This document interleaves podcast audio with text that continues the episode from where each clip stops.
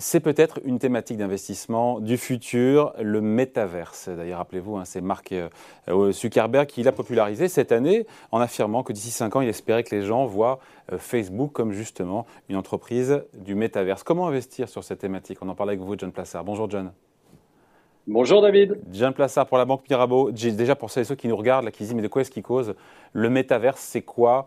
J'ai envie de leur dire, et vous l'avez vu comme moi aussi, il faut voir le film Ready Player One de Spielberg. On voit bien à quoi ça ressemble. Exactement. Ça donne une vague idée quand même. Hein. Ouais, puis vous avez aussi Avatar, hein, qui était un, exemple du, du métaverse. D'abord, il faut rappeler ce que le métaverse c'est. C'est la, la contraction de deux mots, méta et univers. C'est un monde virtuel créé artificiellement par évidemment un programme informatique et vous avez une communauté d'avatars qui est dedans. C'est-à-dire que, par exemple, David, vous mettez des, lunettes et vous vous retrouvez avec vos amis, tout en restant chez vous, euh, dans un univers euh, artificiel, je dirais, un monde numérique où vous pouvez euh, voir des films, des spectacles, et tout en restant chez vous. Et euh, bah, Mark Zuckerberg euh, dit que ce sera le successeur de l'Internet mobile. Et vous avez déjà des milliards et des milliards de dollars qui sont euh, dans cette thématique aujourd'hui. Ça permet à certaines personnes, alors ça peut paraître fou, vous allez dire, bon, c'est une mode, mais il y a de plus en plus d'entreprises qui s'engouffrent dans cette brèche. On a vu Nike au mois de décembre. Hein. C'est Nike, j'ai vu une opération Tout à fait. Ouais. Alors, Nike a acheté un fabricant de chaussures virtuel. Qu'est-ce que ça veut dire? Ça veut dire que la société que Nike a achetée, eh bien, c'est une société qui n'a jamais construit de vraies chaussures. Mais c'est seulement des chaussures qui sont mises dans des plateformes de métaverse. Donc ça paraît complètement fou, mais ils ont vous acheté, ils ont acheté ça combien?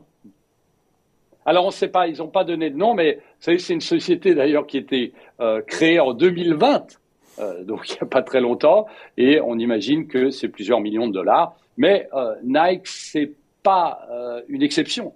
Vous avez énormément d'entreprises qui rentrent là-dedans, et notamment les entreprises du luxe. Et il faut rappeler une chose, c'est une anecdote qui est réelle, c'est que vous avez Gucci qui a euh, vendu une série de sacs, de sacs à main édition limitée au niveau virtuel, qui a été volé, voté, pardon, qui a été acheté, pardon, vendu 4100 dollars euh, dans le monde virtuel, alors que le vrai sac, si vous alliez le chercher en boutique, il était 3400 dollars. Donc 4100 dollars, 3400 dollars. Pour un, vous aviez un sac. Pour l'autre, vous aviez un sac virtuel. Donc vous êtes dans une situation ici où ça peut paraître fou, mais c'est une réalité très concrète. J'en reste bouche bée et pantois. Euh, on a des chiffres sur la croissance du métavers, sur ce que ça représente c'est, Alors, euh, l'année dernière, c'était le métaverse euh, était de 43 milliards de dollars. Ça, c'est les estimations globales. Alors, c'est le, c'est, c'est le développement d'un 5G pour le métavers, c'est les casques, c'est tout ce qui va autour de ça. Et on estime qu'en 2030, les ventes autour du métaverse seront de 1500 milliards de dollars. 1500 milliards de dollars, donc de 43 milliards à 1500 milliards de dollars. Donc c'est quelque chose d'absolument énorme en termes d'investissement. Et je vous donnais un exemple avant, David, concernant Gucci. On a parlé Nike aussi. Et je vous donne un autre exemple qui est arrivé en début décembre, où vous avez une personne qui a acheté pour 125 000 dollars dans un, dans un, dans un univers du métaverse, il a acheté une galerie d'art, euh, une galerie d'art virtuelle, où il a accroché des œuvres d'art virtuelles et il a vendu par petites parties ces œuvres d'art virtuelles à plus d'un million de dollars. Oui, mais le, million de, dollars, le million de dollars n'était pas virtuel. Hein.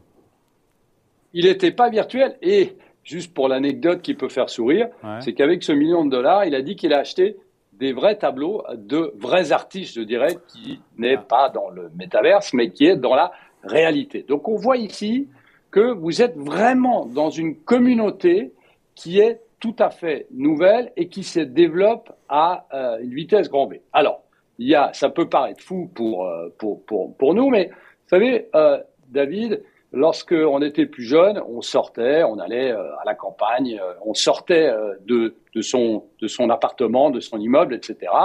Et après, plus on a grandi, plus vous avez eu les écrans qui sont devenus quelque chose de qu'on regarde toute la journée, que ce soit les écrans de téléphone, de iPad, de télévision, etc. Et on estime aujourd'hui qu'un enfant passe près de 70% de sa journée euh, devant un écran, quel que soit l'écran. Qu'est-ce que ça veut dire? Ça veut dire qu'il est d'une certaine manière déjà dans ce monde virtuel.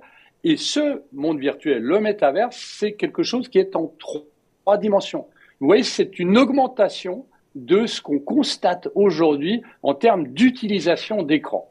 Donc évidemment, si je vous avais dit ça il y a 50 ans, David, euh, vous m'auriez dit, eh bien, c'est pas possible. Mais aujourd'hui, il y a une telle habitude avec les écrans, une telle habitude, avec cette interactivité avec ses amis, avec d'autres personnes, etc., que c'est quelque chose qui fait vraiment du sens.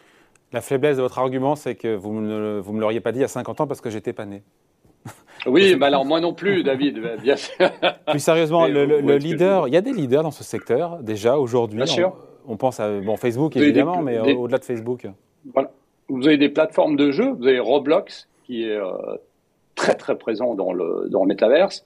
Vous avez aussi euh, Microsoft et vous avez un, ETF, c'est-à-dire un fonds qui est coté, qui s'appelle le Meta, M-E-T-A, euh, aux États-Unis, qui regroupe plein de, ces valeurs. Vous avez aussi euh, Unity Software et puis aussi Zoom. Zoom est très présent dans le métaverse, évidemment, puisque si on se rend compte de la manière dont ça fonctionne, eh bien, on voit que avec Zoom, vous interagissez avec des personnes qui sont pas à côté de vous, mais qui sont potentiellement en Australie, en Chine, en, Inde ou peu importe.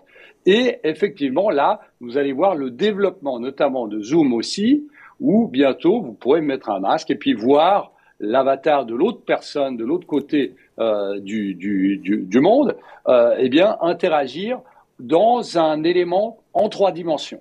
Et ça, c'est quelque chose qui se développe vraiment à une vitesse grand V. John, cet ETF dont vous parlez, Meta, il donne quoi boursièrement? Alors, il fonctionne assez bien. Euh, en, à la mi-décembre, il a, il a été, il a subi les soubresauts euh, du Nasdaq, mais il, a fonctionné extrêmement bien. Et Roblox, euh, même si Roblox a, a, a baissé euh, au mi-décembre, je crois, eh bien, c'est quelque chose, c'est une valeur qui a progressé d'une manière absolument folle depuis depuis euh, plusieurs années. Euh, et, et, donc, il y a une très très forte euh, corrélation senteur Nasdaq, je dirais, aussi dans cette dans ce dans ce ETF euh, méta. Il est très intéressant à regarder. Ouais. On peut considérer, on finit là-dessus, John, que ce métavers, ça devient quasiment une thématique d'investissement à part entière, au même titre que l'eau, le climat, euh, les smart cities, et j'en oublie, il y a tellement de, de méga trends, de méga tendances, où, c'est trop tôt, encore une fois. Il n'y a pas vraiment de pure player en plus aujourd'hui. Hein. Non, mais parce que vous avez tellement de, vous avez le, on en parlait avant, vous avez les lunettes en 3D, vous avez, vous avez plein de choses qui, regroupent là-dedans, donc c'est difficile d'avoir un pure player.